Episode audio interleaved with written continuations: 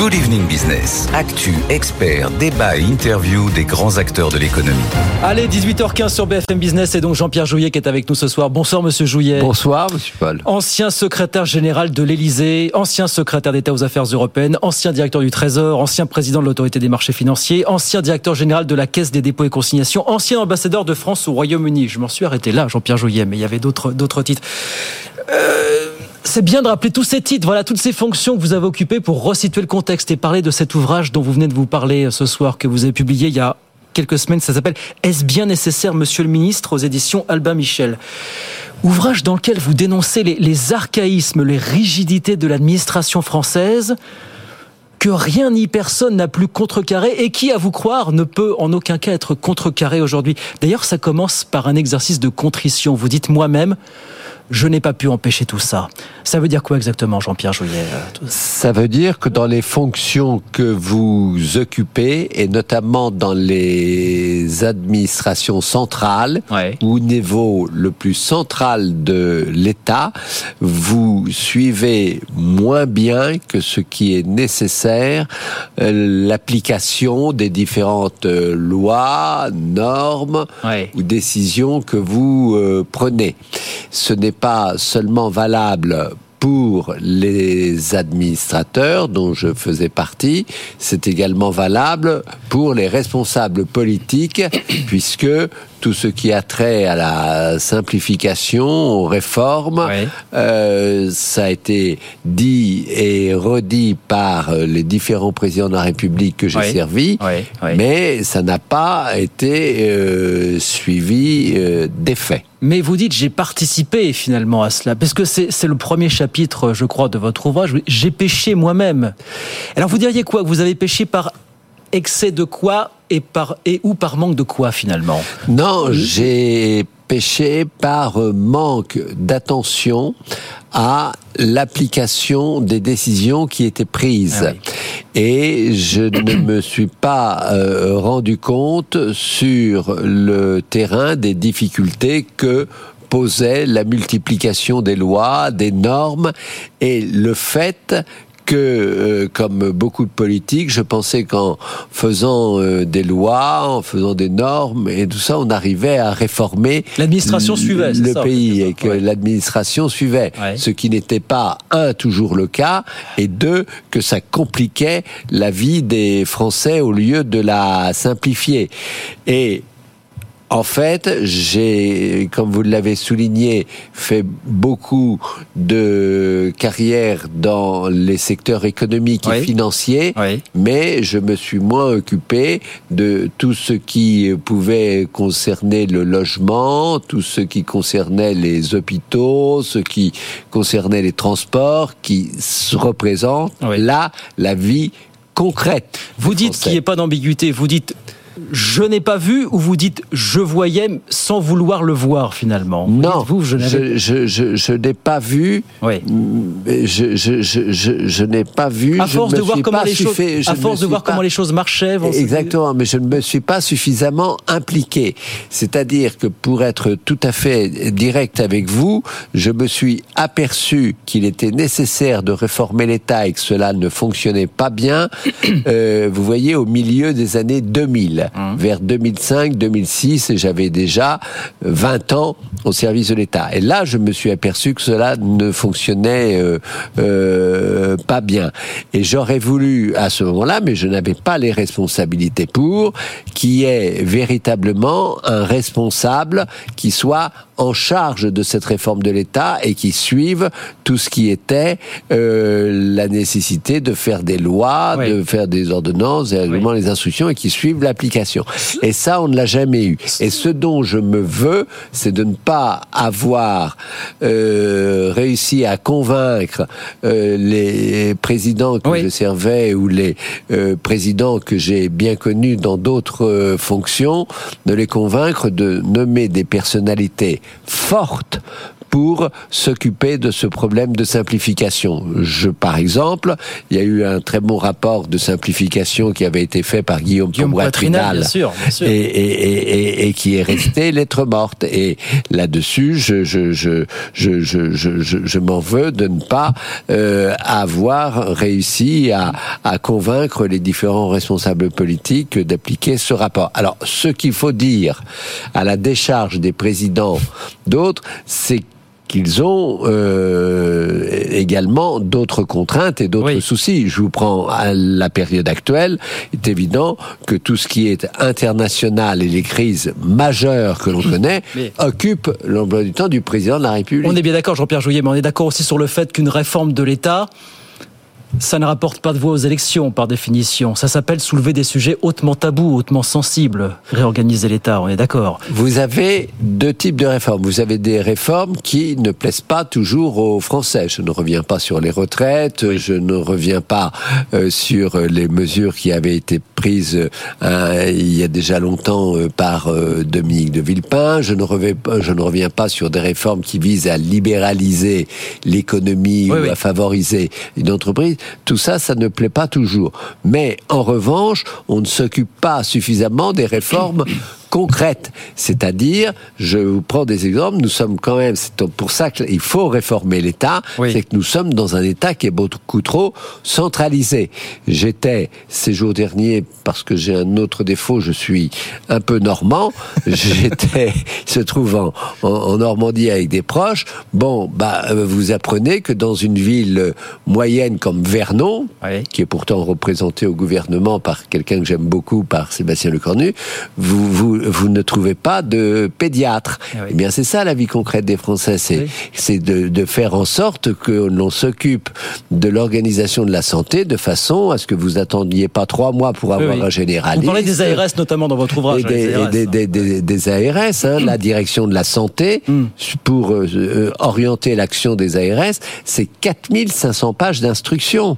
Je sais pas si vous voyez euh, ce que ça ce que ça peut représenter. C'est incroyable. Une question question encore sur une anecdote. On parlera de la dépense publique après, parce que vous en parlez dans, votre ouvrage.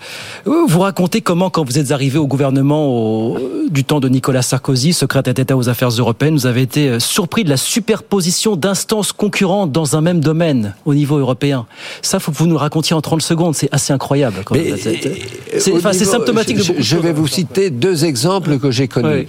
Au niveau européen, vous, vous aviez un secrétaire général, un secrétariat général des affaires européennes européenne qui est Vendée Matignon, vous avez une direction des affaires européennes qui dépend du Quai d'Orsay, vous avez une représentation permanente qui se trouve euh, à Bruxelles et vous avez une direction euh, logistique européenne qui est consacrée aux événements que gère le, le ministre des Affaires euh, européennes. Tout. Donc vous avez quand même quatre organismes qui se superposent. Je prends un autre exemple. Je prends le commerce extérieur. Vous le savez mieux que nous, nous avons un déficit commercial structurel qui est très fort par rapport à nos autres pays européens. S'occupe du commerce extérieur. La direction du Trésor, que j'ai euh, dirigé, le Quai d'Orsay, où il y a une direction des affaires économiques et du commerce extérieur, où il y a plus de 4 à 500 personnes, ce n'est pas rien. Vous avez, euh, le, le, vous avez euh, Business France également, et vous avez pour plus les pays en développement et les pays africains, l'Agence française de développement.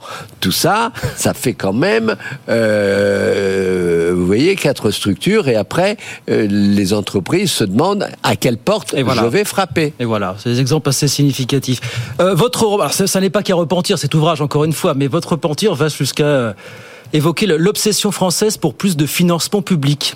Et là, vous dites, vous avez été sans conscience, vous avez sans conscience, je vous cite, participer à la hausse des dépenses publiques dans les différents postes que vous avez occupés. Vous avez le sentiment d'avoir participé au creusement des déficits de la dette, véritablement, Jean-Pierre Jouyet J'ai pas le sentiment d'y avoir euh, de ne pas avoir beaucoup, de ne pas moins, que moins que ces dernières années.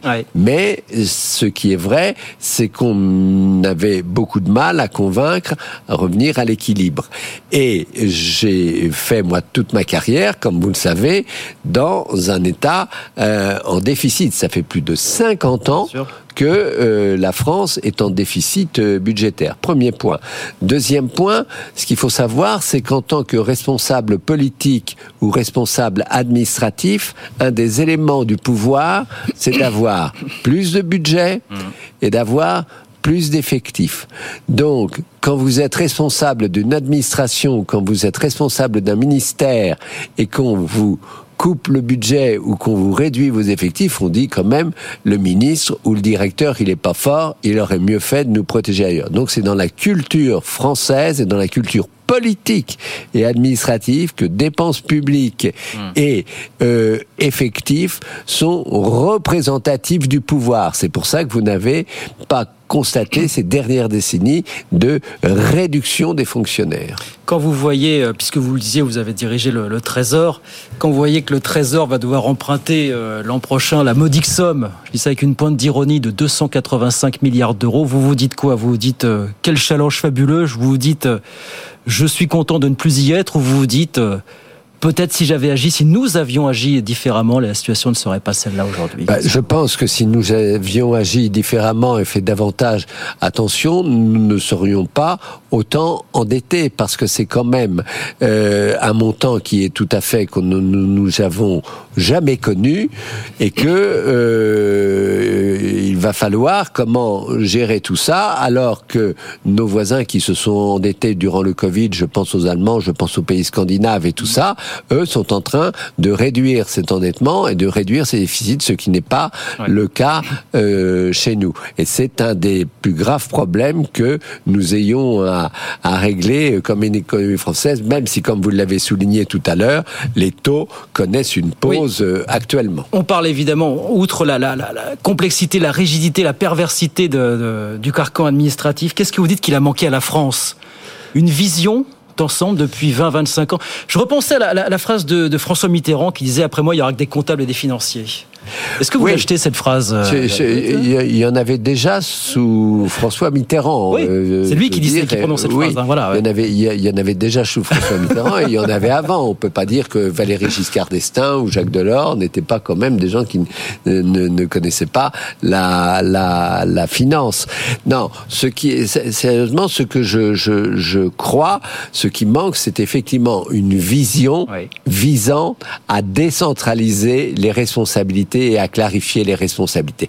Il faut dans ce pays décentraliser comme dans d'autres et faire en sorte que au niveau local, vous ayez plus de pouvoir sur le logement, plus de pouvoir sur le choix des hôpitaux et ce que vous faites, est-ce que vous gardez des maternités ou pas, plus de pouvoir sur l'éducation et le choix des, des, des, écoles et le fonctionnement des écoles, les élus locaux n'ont pas suffisamment de pouvoir pour traiter des problèmes concrets des gens. Je reprends l'exemple des transports.